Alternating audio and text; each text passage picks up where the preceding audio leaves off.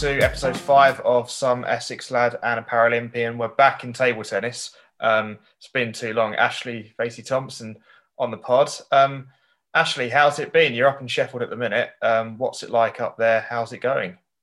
Yeah, it's um. Well, thanks for having me on the podcast. Uh, yeah, it's going well, thanks. Uh, back in training today because we have uh, there's a few times uh, a few people had um symptoms of COVID. Obviously, it's hard to train with COVID going around, but yeah, we're doing all right. Uh, back in, so it's good to be back in today after a week and a half off. Um, but yeah, it's been good. Sheffield's all right, very quiet, but at the same time busy with uni students. You know, there's freshers around, um, so it's a bit hectic. But trying to stay away and avoid them, obviously. Um, but yeah, it's going. It's, it's table tennis is going well. Training's going well when we're back in. It's just a bit hard because obviously there's no competitions. But um, yeah, going well, thanks. Because I can imagine, like at the start when you got like the announcement, um, you know, like when we were in lockdown, like early March, and then because I was up in EIS doing some podcast work for the last series, like with David and Will, Yeah, and yeah. you know, like how easy that was, and then the lockdown came across. Like, what was that like? The sudden kind of like end of training, and then you're training at home. Uh, yeah, well, we thought, to be fair, I think everyone was quite uh, stubborn or naive to the to the COVID. Um, everyone thought, oh yeah, it'll be actually three weeks and we'll be fine and we'll be back in. But no, then it was a month, and then there's another like a month after, and then a month, and then we're like, okay, this is going on for a long time. Um, and you had to kind of accept it uh, that you're not going anywhere for a long time. So, yeah, the training indoors was we at the start. Well, for me, I didn't see a. I didn't want to do. it. I hated it. Um, but then at at the, at the end of it and the midway through, I could feel my fitness coming back from table tennis, and it was good to do things that we did on Zoom and on calls. Like it was very good and very um, beneficial to help us get back on the court. Because as soon as we got back on the court, we wasn't as tired as we thought we would be, and I think that surprised a lot of us. So we are very impressed that we did a lot of shadow play on Zoom calls and S&C strength and conditioning on Zoom calls. So yeah, it was very good that we did them all. Like it was hard and like a bit timid at the start, but then once you, once you forget what you're doing and just get cracking, I think a lot of everyone enjoyed the S&C. Um, the, the shadow play was a bit hard because obviously you're not hitting the ball and it's a bit boring. can imagine that is quite kind of weird to get used to. You're kind of imagining, you know, you're replicating shots, but then Yeah, obviously I'm not gonna lie it's, like hypothet- it's like hypothetical, isn't it? So it's Yeah, exactly. If, if someone saw me out my window, people would think, "What is that guy doing?" Obviously, you can know that someone's squatting and oh, he's doing a squat. But if someone's, yeah, you know what I mean? Um, yeah, the S&C was great. Uh, I felt great. I felt stronger. I felt more actually flexible. I was finding finding more range in some certain uh, uh, workouts, um, and it was going well. Yeah, it was. It must be good. It must- It it, it must be good to be back though. Like with with all the guys up there. Yeah, no, it's good to be back. Yeah, It's an amazing training like facility anyway. So Yeah, no, it's definitely good to be back. Um, I think everyone. I remember the first day, everyone was buzzing, excited. Everyone was talking to each other. Everyone was happy. It was a good session. You know, uh, so like obviously that dies down a little bit, but everyone's still happy and excited and still buzzing to train. And you know, happy to be back in the hall. But yeah, I found. I think everyone just relaxed in, in that in COVID. Everyone just relaxed and found things to do. Uh, like for me, I found cycling. I love it. Um, other friends just found like table tennis is not the be all and end all. Like it made the world or things you realize it's not that important. Like it is important to us, of course, but you know, there's other things that we need to get on with life and appreciate Yeah.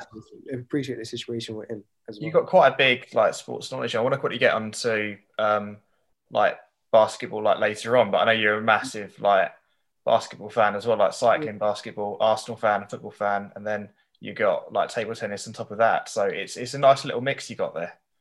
Yeah, definitely. Um, of like people will say, "I don't like um basketball." LA Lakers is my team because we just won the um championships. But Man, like, you must be so happy about that. You must be buzzing. Well, yeah, because we haven't made the playoffs since 2009, and I've kept quiet. Because, but the thing is, everyone said, "Oh, you like basketball? What team do you support?" And I said Lakers, and I was just like, they were doing bad at that time, so I still kept my ground. But now I'm just, you know, I can talk because we won. Uh, But everyone thinks, oh, you're just a Laker fan because of the situation now. I was like, no, I've been a Laker fan for, for a long time. Um, so yeah, no, that's good that the Lakers won. It's a bit annoying because obviously where it was in Florida was very late, so we couldn't watch any of the games. Um, stayed up, I stayed up and probably watched one, but other than that, um, yeah, it was good. Like, yeah, I'm a big Lakers fan.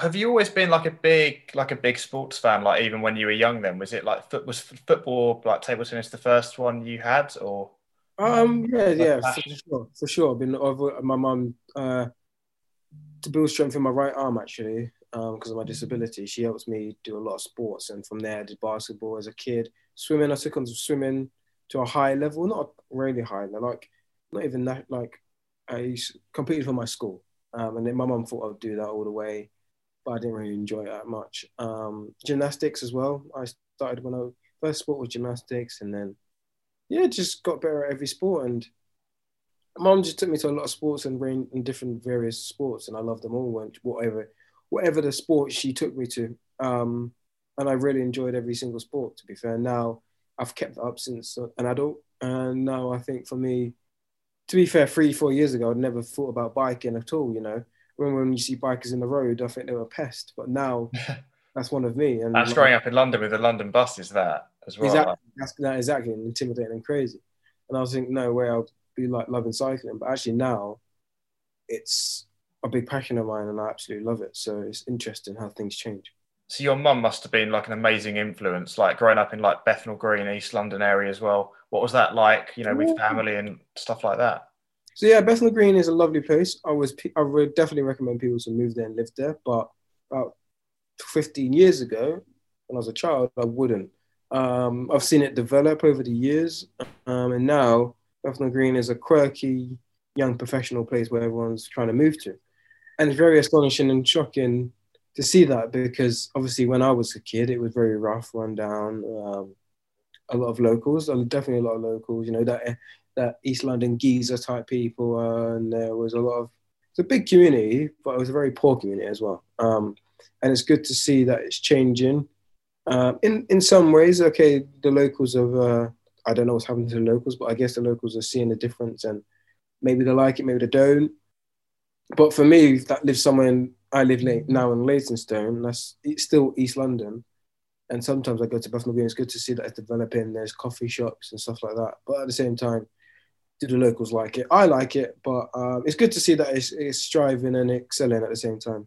Well, the thing is, what's so weird about like all this is that if you said that to quite a few people, like they'd be going like, "Where's Bethnal Green?" But for me, it's like, you know, like I can tell that you know Stratford, like the Olympics, was the big thing and what can help develop the area. Because like if either of us went on like the Central Line, which is for any of you know anyone else listening in, it's like a tube line going out to like Essex in London.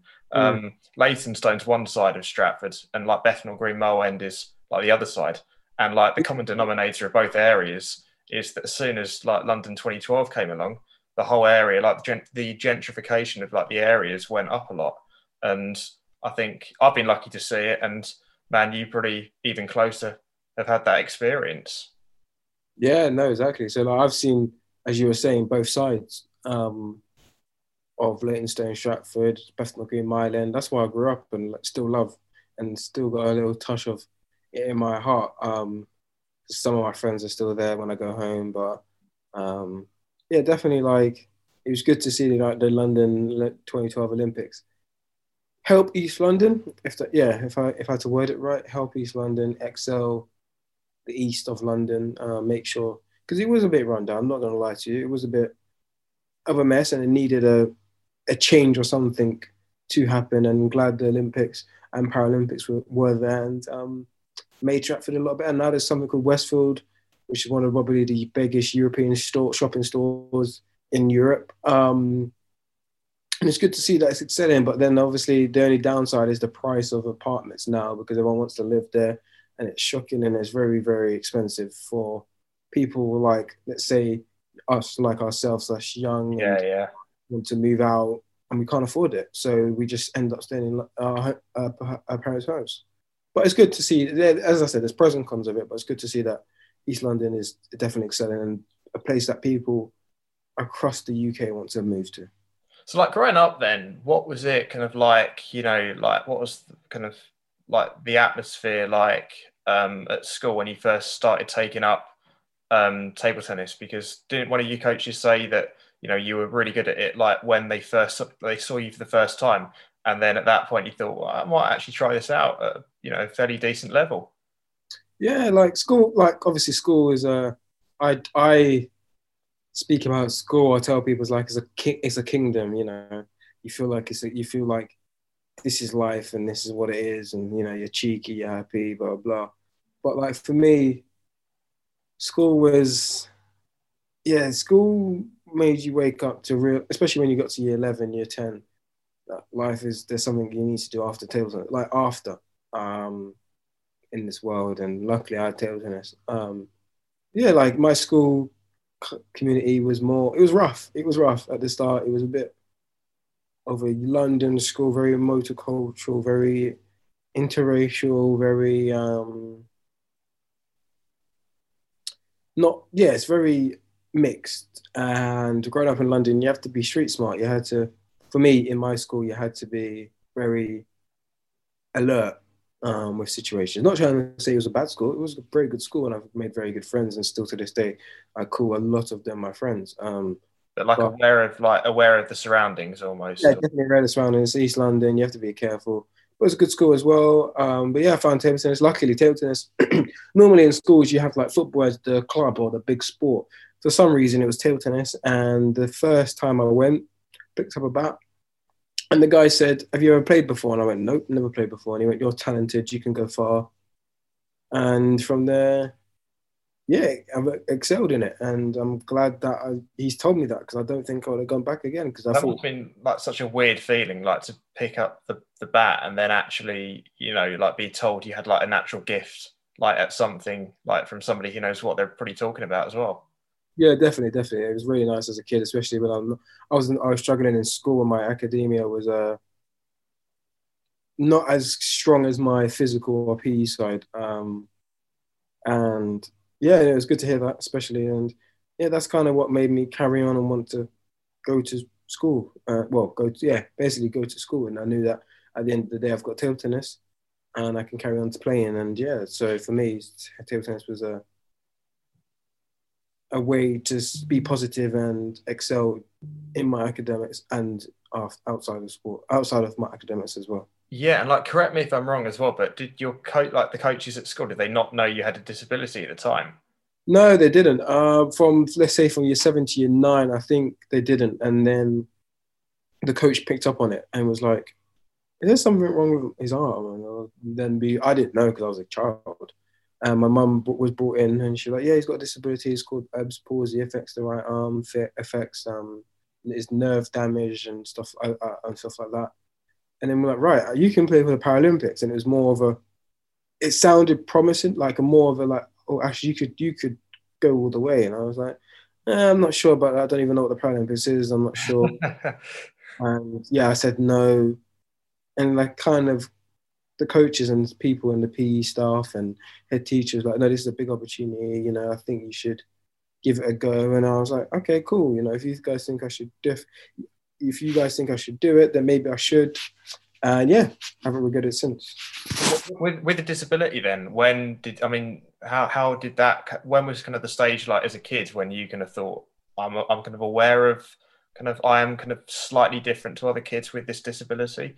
And I'll say when I had that talk, yeah, seven years nine, because then it came out in the local newspapers and local uh, newsletters and school. It came out in the local newspapers. Yeah, yeah, yeah.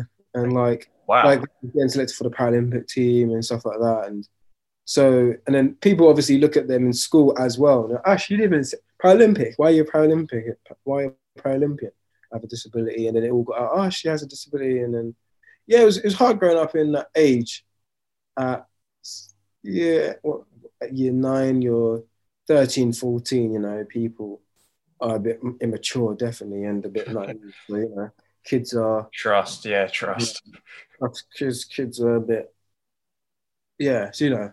So it was hard, but then, then I got oh, the older I got, the more mature people I surrounded myself around, and it was a bit easier to get along with people. Um, but yeah, yeah, definitely. Um, because it wasn't like long after that that you kind of went, you kind of then kind of went like international. You went to was it Romania that you went to? Yeah, Romania in 2009. So as soon as like I was in school year seven, I had two years of getting decent. Then yeah, I got selected for 2009 Paralympics and the Paralympics, a Romanian Open, sorry. And yeah, loved it ever since. And it was a good realization to Paralympics and opened my mind about the Paralympic world. And I was like, yeah, this is something I'm actually interested in. And yeah, I haven't held back since. And then even like from there, you kind of you, you kind of just missed out on like London 2012. Like, what was the journey between kind of you know you're still quite young at the time, like from Romania to then potentially you know literally go into like a, a home games potentially, or yeah. you didn't make it like for the first time, but even then you went around like the, the village anyway. Yeah, for me, it was very. Um, I was too young to realize how big a Paralympic was. Um, I think the young generation now would understand how big a Paralympic is. For, for me, when I was about from, as I said, from 14 to 17, I didn't realize how big it was or home games. And but then when I got to the village and I was I was with the Paralympic Inspiration Program, they said to me to go and see, and I saw obviously my teammates play, and I went, "Whoa, Paralympics is huge." It made me realize that I wanted to go to to Rio even more. Like I did want to go to London, just missed out. Um, yeah, it re- made me realize that okay, this is what it's about. I definitely want to do this and uh, push myself harder for Rio, and luckily we made the team.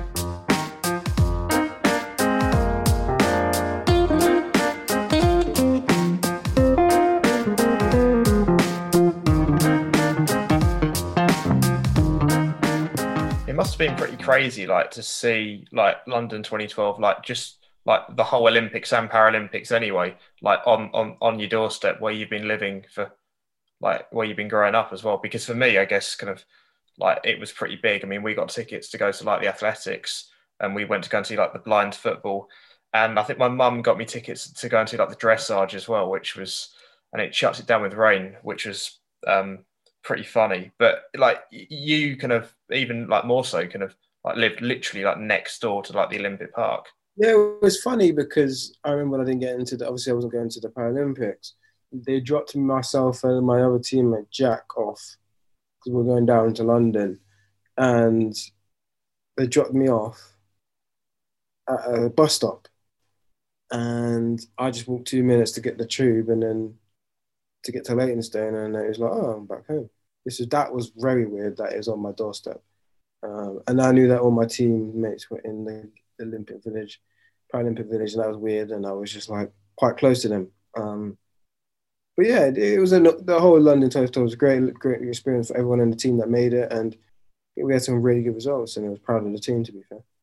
And then kind of moving on, like after London, was that kind of the stage where your career kind of went to like the next level? Because you went to like Italy, Hungary, Czech Republic, you had the European champs, you won a few bronzes out there, and then in kind of those events, and then you know like the mental side as well. I can imagine like w- once you kind of got like medals on kind of an international stage, you're thinking, yeah, I can definitely not just make the Rio 2016 Paralympics, but kind of do quite well and get quite far in that as well yeah, like for me, it took me, I would say, not just off the London, it took me two or three years. No, let's say, yeah, two years to finally reach my potential. Um, you know, trying to work hard, get to where I want to be, and finally understood how to play table tennis. I know that sounds silly because it's my, my job, but yeah, I finally understand the game and what I need to do. And now going to matches, I understand it, and yeah, it's great. It's great. Um, and yeah, that's why I think my career excelled and definitely, you know, won my first European medal with Kim.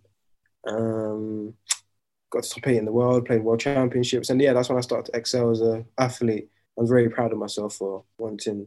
I like I had two good years, still have good years, but I'm just saying I had two good years, and it was enjoying table tennis a lot then, and not because I was winning, but just the situations I was under, the pressure, and just I improved so much as a professional athlete, like on and off the court. Um, more professional, knew what to do. Yeah, so was, I was happy that I had those two uh, after London, moved up to Sheffield and understood and sacrificed a lot. But you know, that's how that's what athletes do. You know, it's just a norm now to sacrifice a lot When you So- say like sacrifice a lot, like what kind of stuff did you have to like? Sac- what was like what like the big thing for you? uni life, really. Just the uni life, uh, seeing my friends and family, just being a normal teenager, you know, just having that free time and not putting everything into the sport that you love and of able to do stuff on the weekend, you know, your weekends are there to rest and only rest. And yeah, it was, it was hard. There was times where I really struggled. I wanted to be like a normal child or normal teen and have nothing, not this pressure on me. But yeah, at the end, I spoke to my teammates and some friends and family, and they said, "Ash, this is you, and you love it." Blah blah. Went, yeah, you know what? Some people, um, we're in a good position and a good um, life perspectives to do this. Um, Yeah, a lot of people get to do this as well. about say like the reaction at the time must have been pretty, you know, like positive. Like like you know, you want to go and do something like off your own back, and it could be pretty damn big, and they must have been pretty supportive like of that as well. Yeah, definitely. My friends and family have definitely helped me along the way. Without them, I probably would have stopped ages ago or carried on, but hated it. But yeah, definitely my friends and family and teammates as well. Some of my teammates have definitely helped me along the way. way. One of your teammates, like Kim, like how was that like being with him um, for the first time? Like how did you two? Is it like a little random draw that they do, like with doubles partners, or do they kind of pick like partner you with someone who kind of complements your game in doubles matches, or? So Kim's a class 10, so he's the highest class, and I'm a class 9. So 9 and 10 are the, the team in the Paralympics and Europeans and Worlds. So it's actually lucky that um, I was a 9 and he was a 10, so we made a good pair. It was a bit awkward at the start because we didn't really know each other, and I was the weaker player by a significant difference. Um, and then down to Kim, basically. And I hated that because obviously I was playing with these hard players and getting battered left, right, and centre. But yeah, I got better, and then you know, tried to prove to Kim that it's not just you; it's about me as well. And Kim, um, yeah, did show me the ways of like he carried me a lot, and you know, helped me out, and yeah, we d- we did really well. And there's so many times we've been so close to European medals in so many Europeans, and we thought, right, this is the time, but no, it's not. We thought, yep, this is the year. No, it's not. And then finally, we got to the final in Europeans, and that's what I dreamed of. To be fair, and Yeah, Fine. 20, 2017, wasn't it? Like, yeah, finally did it, and that was probably the best time. But that was probably better than going to Rio. To be fair, like Rio was amazing, but winning that because there's been like four or five times we've been so close, and we finally got our medal, and that was great. so how was it like getting to know Kim like at first? Because you got like fairly kind of different like backgrounds. Obviously, Kim's got a bit of a, a medical background as well. Like, how was how Yeah, was that? Kim's great. Kim's very humble guy. Um, he's very, very welcoming. So he made me welcome at a young age, and he was a re- quite a role model to me, and took nurtured me, if you want to say, in a way, and helped me out. And then become we actually became really good friends, and we still used to see each other now and outside the sport. And yeah, we we we are very good friends, and you did help me a lot in other ways, like outside of sports, and guide me through different situations in my life.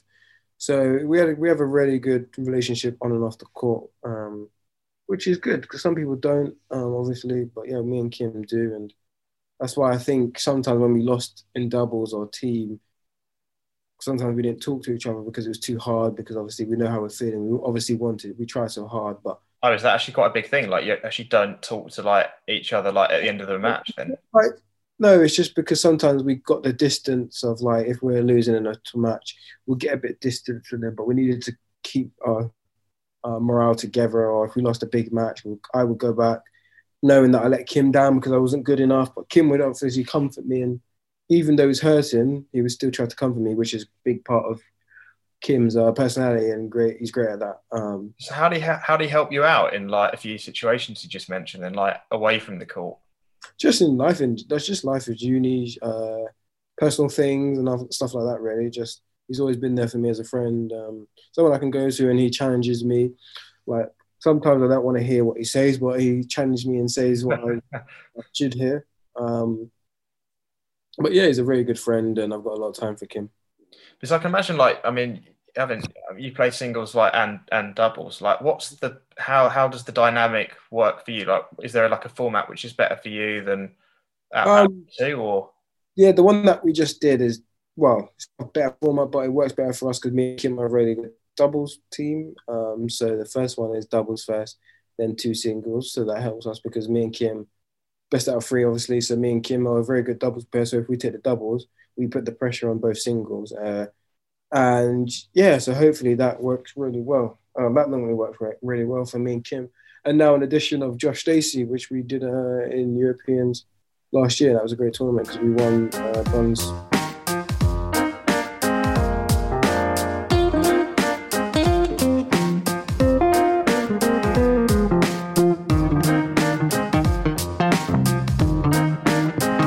I want to talk quickly about um, Rio before going on to like your silver at the European Champs. Like, how was going out to Brazil? What was that like? Obviously, first Paralympics. Kind of by that stage, you kind of, you know, like you've seen what London's had to offer. You're kind of going out to Brazil. What was that like? And like the atmosphere of the team, like the vibe out there. Yeah, so it was great. I loved it. Um, I got a late call up um, due to I was first reserve and Russia got the ban. So it was a bit of a weird one because I felt like, did I deserve to go? Did I not? Um, spoke to my psychologist at the time, which was great, and he helped me uh, understand that you deserve to be here, although you might not think that. Um, and I did really enjoy it. Um, of course, I did. The game, the first games was that's my first games. It's crazy. Um, I remember my first game. I couldn't. I was on Channel Four and I couldn't hear the ball. It was so loud, and it was just an amazing situation to be in. You know, like who gets to say you, you're a Paralympian? You know, um, it was just a great achievement, even to get there, like and play. So it was just great because everyone was happy, bubbly, and it was great chemistry throughout the team and the staff. So it was just amazing to see your teammates as well win medals and Like Will Bayley, especially. Yeah. well, you know, you got Rob um, and the class eight team. You know, it was great to see all that achievements of over four years, and yeah, it brought everyone together. There was a big togetherness about the team, and yeah, it was just fantastic to see everyone like that. Because I remember Will, like on the pod, he mentioned like when he was in the finals, like Johnny Vegas was kind of like in the stands, and he was like a big, big supporter. But he said he didn't really know any, anything about like table tennis at the time, but he came along with like a GB shirt and started chanting out like in the crowds. Like, were you there for Will's match or? Yeah, was Johnny Vegas was right next to me actually. Oh, sick! Literally right next to me. Um, it's quite awkward at that time because I was like, why is he right next to me? Um, but um, yeah, like I said, like it's good that our sport and sport in general can bring people together like that. You know, who I was sitting next to, he was asking, "Is this guy any good that he's playing?" Blah blah. Like he was interested, and yeah, it was good support of Will. Um, helped him out. Like yeah, it was good to see him there and stuff like that. So yeah, it's, it's, that's what I mean about our sport. It's, it brings people together. How do you react to uh, kind of Will winning like the, the final Yeah, point? that's- Will it's like jumps on the table. Yeah, it's great. It was happy for him. I think he went down and they had a massive hug. I mean, it was great. Um, it was quite an yeah, it was great. It was a great um, celebration, and yeah, we're all happy for Will still uh, to this day. Did you go out to like Copacabana much, or did you kind of go like see Rio's lifestyle, Mm. like nightlife a bit, or? No, we just got to see uh, the Christ the Redeemer. Um, but we on the way there, we got to see the favelas, and the favelas is probably the most daunting, um, intimidating place I've ever seen in my life. And they actually got to show that such a beautiful country and such a beautiful situation of the Paralympics and Olympics held here, but the truth outside of the sport, um, and how it actually is in Brazil. And Brazil is a lovely, beautiful place, but it's rough at the same time. Um, so it was good to see that, that the both, you know, the Paralympics and Olympics going ahead, but at the same time, you've got the favelas right on your doorstep, and that's probably the most dangerous place in the world, or one or one of. Um, and it was very it, like it was very interesting to see both sides, definitely. So, what was your reaction like when you went to the favelas for the first time? Was it like, wow, this is was, I was a very, different experience, or No, not, I wouldn't say a good experience. It was just an interesting experience to see how the favelas is, um, and how the other side of Brazil works and how the other side of the world works. You know, because obviously we're the fame, fortune, the people in the favelas that's poor and they're struggling to even buy stuff for their kids on the street to like they're always struggling. But no, it's good to see different sides. It makes you realize, it makes you humble and sane. Like to see things like that. Because the thing is, in like Rio, especially, like you've got you know you got like the Maracanã, then you got like all the Olympic and Paralympic kind of like stadia like infrastructure like down there. And then you got the, the favelas like on the other side. So like the inequality was it kind of literally like you could see in one direction like not skyscrapers but like fairly modern buildings and then like on the other side you've got fairly you know a, another kind of way of living. Like, yeah definitely. Like i would say literally you nailed on the coffin because people i've realized there's someone that said that if you live in the favelas you stay in the favelas. If you're rich you live in the favelas. You build your house in the favela like a mansion basically. There's mansions in the favelas but they can't leave. And I was like, that's crazy. So as you said, it's good to see the rich side and the high life, like Americana and all that, and other things. But at the same time, it's hard to see the actual people that are struggling with poverty. Um, but it, it, gives you enticement into how the like, world works. So, like after Rio, then, like the experiences of that, because obviously you reached the quarters in the doubles as well.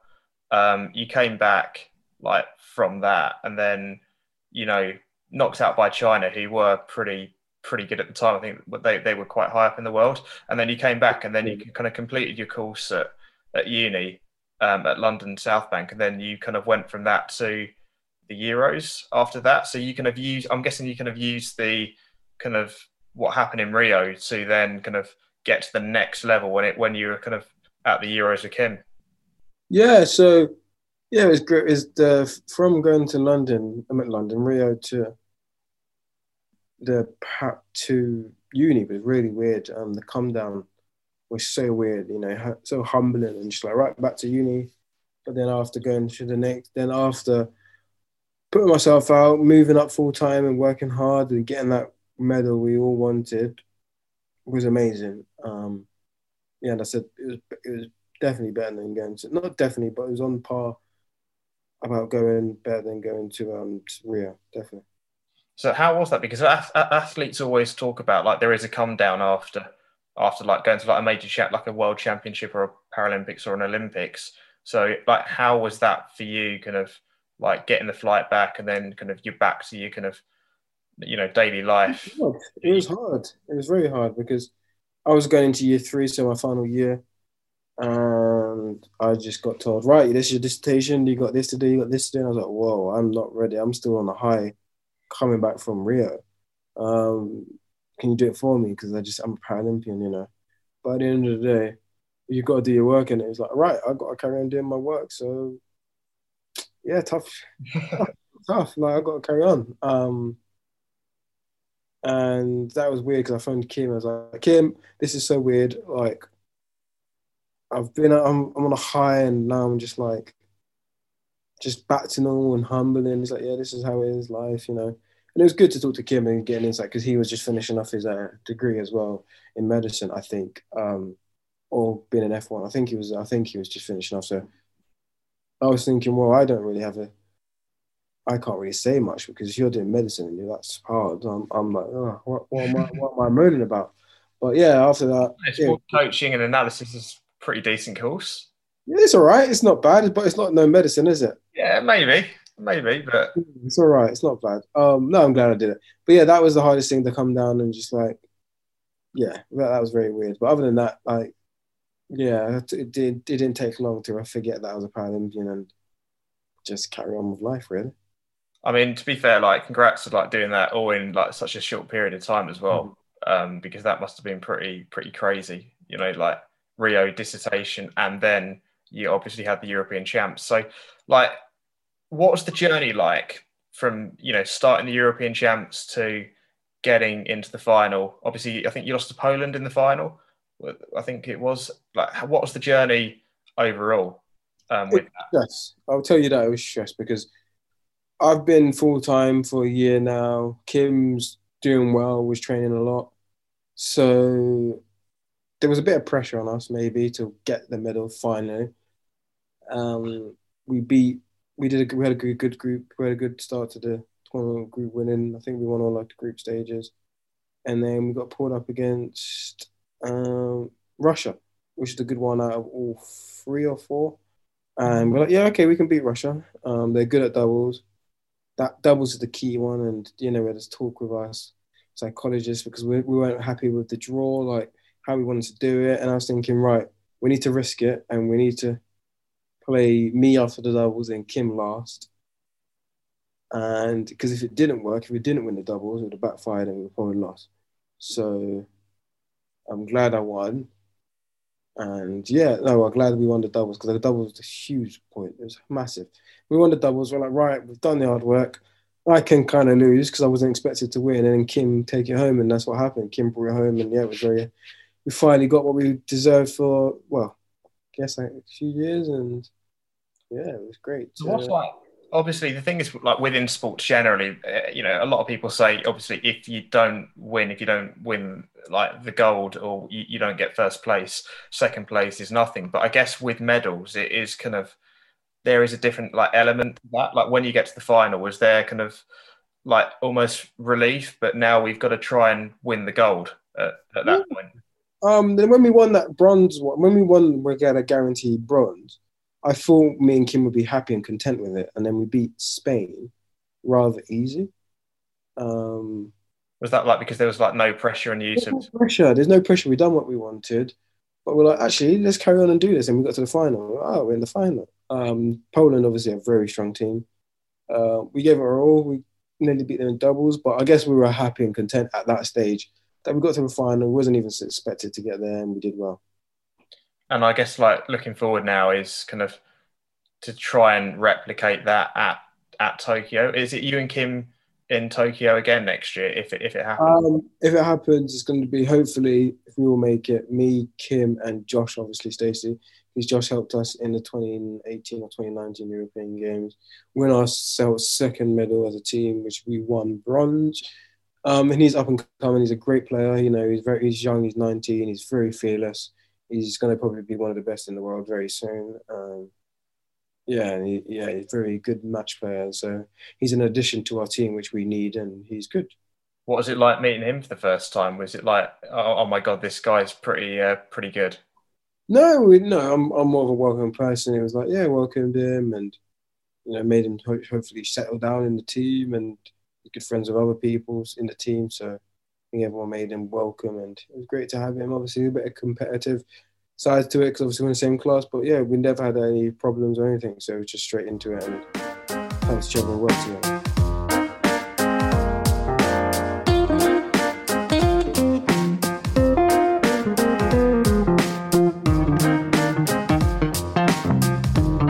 How's the prep going for Tokyo? Because obviously, you know, like everyone's been affected like by it. So what was kind of like your reaction to kind of you know um, COVID coming in, it getting delayed, and do you think it will happen next? Do you think it happened like next summer at this point, or? Um, for me, it was hard to understand that it was another it was it was postponed but then at the same time it was i've got another year to work hard i've got another year to push forward i've got another year to push on the tokyo I, I guess I have to say yes. So hopefully it happens. I don't know. I don't know. Um, yeah, hopefully it happens. But the way it's going now, who knows? Who who knows? Like, who knows? I, I can't say. But you have to believe and think it's going to happen. Hopefully it does. To be fair, like the training must be getting more and more like intense now in, in preparation for that, and with that kind of you know, you got cycling on the side as well. Is that kind of more of a hobby, or is that kind of? Do you think that's kind of like part of your kind of like anaerobic training, like as well, like overall? Yeah, so training that's is, is actually taking its time still. You know, we're getting into it, and because we've been away for like a week and a half because of some symptoms and COVID, you know, situations and team. Um, yeah, for me, cycling is my hobby. I love it, absolutely love it. Um, yeah, it's just to work on my cardiovascular you know get better at fitness and work hard on that. And just to get out like i found it in lockdown because i wanted to get out and about during lockdown work hard on fitness but i didn't know how to. So i thought well, let me go cycling and now yeah i love it absolutely love it. I know it's hard getting cycling you know and then climbs in the peak district. Jeez, they're horrible. I was about to say, like, of all the areas you could have picked, the Peak District is probably one of the most challenging, like, for you. Mm, it's definitely definitely challenging, but yeah, it's definitely fun as well because there's a lot going on in the peaks, you know, hills, flat descents. So it's great. It's good. It's very good to try uh, to cycle. What got you into cycling then? Literally lockdown because I was running and I was running with my one of my friends on like the Nike app to try to compete. And then one of my friends was like, oh yeah, oh, you know what? I want a bike, you know, because I'm getting bored of running now. And I was like, good idea.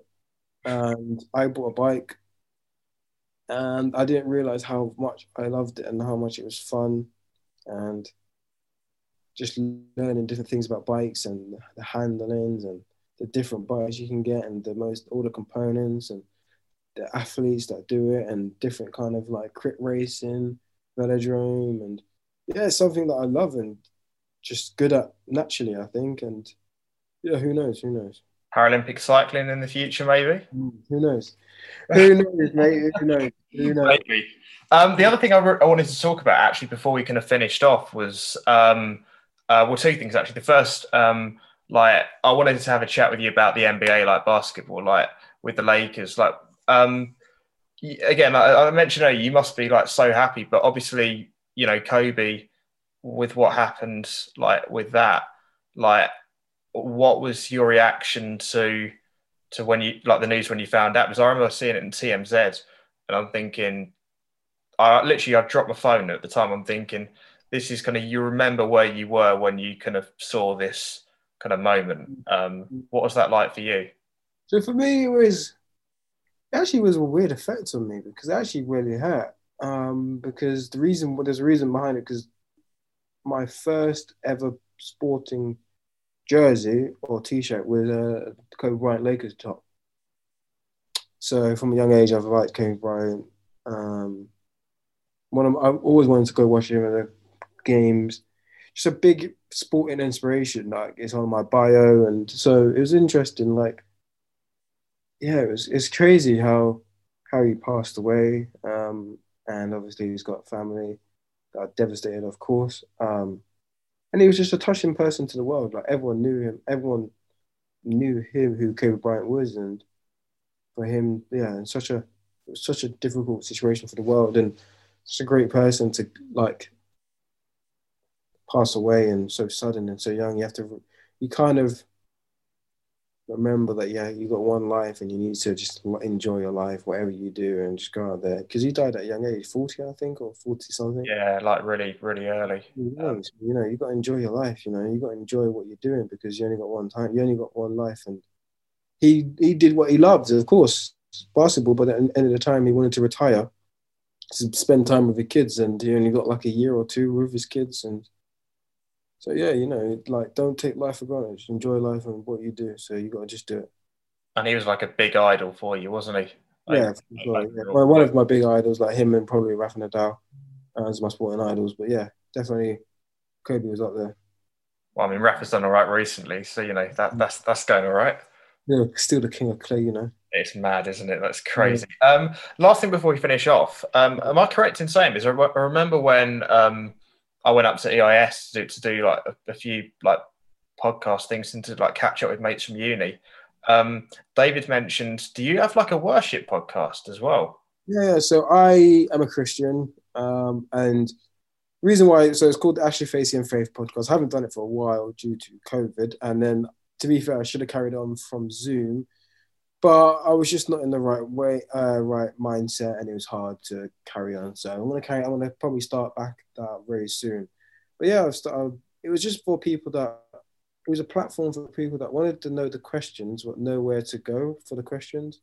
Um, it was hard questions and it was controversial questions that really are right or wrong in the Christian world or the or yeah faith world. So a lot of people got back to me and enjoy my podcast because that's what they wanted to hear and what do you want to hear as a Christian? And you know think, people think oh Christian yeah Bible basher no actually it's actually been quite interesting. So it was good in that sense to hear people's views from my podcast. And it's it's not they're not alone. They're not the only ones that have these views. And it's good to hear that other people have these views but they don't have a platform for it. So yeah it's called the Ashley Facey and Faith podcast if you're a Christian go check it out it's on. Oh, man, thanks for plugging it. Um, yeah, on that, I mean, what kind of questions are they, by the way? Um, like, I just like yeah. So like another like for non-Christian followers, a lot I get a lot of questions like, do you have sex or like sex relationship, marriage? There's a lot of pressure on marriage in Christian world. Um, just church life, the expectations of being a Christian because you feel like you have to be this innocent, innocent, sweet person all the time, and there's just different categories on um, on very technical and hard talks about things like that. One, man. Um, well, thanks for coming on. And before we finish off, I always kind of end it on like if you you know, I always ask the question with anyone who comes on here. Um, if you kind of see somebody like with a disability like yourself or kind of wants to get into like table tennis or you know even like cycling or like basketball or swimming or football like mm. what would you say to them to kind of get from like where they are to kind of like the level that you're at right now? If you enjoy sport and you have a disability stick with it. Stick with it because a situation will come. One situation one situation or two situations will come and you'll have a shot. If you want if you that's what you want to if you want to take it on professionally you might not even expect it. Like it will just come and help you along the way. You know there might be someone that could that knows someone in the sport or you know a player that plays it and you're like oh i have a disability. And you're like i could join. So yeah there's if you carry on if you love a sport and you have a disability just keep on going and you'll find a link or source that will help you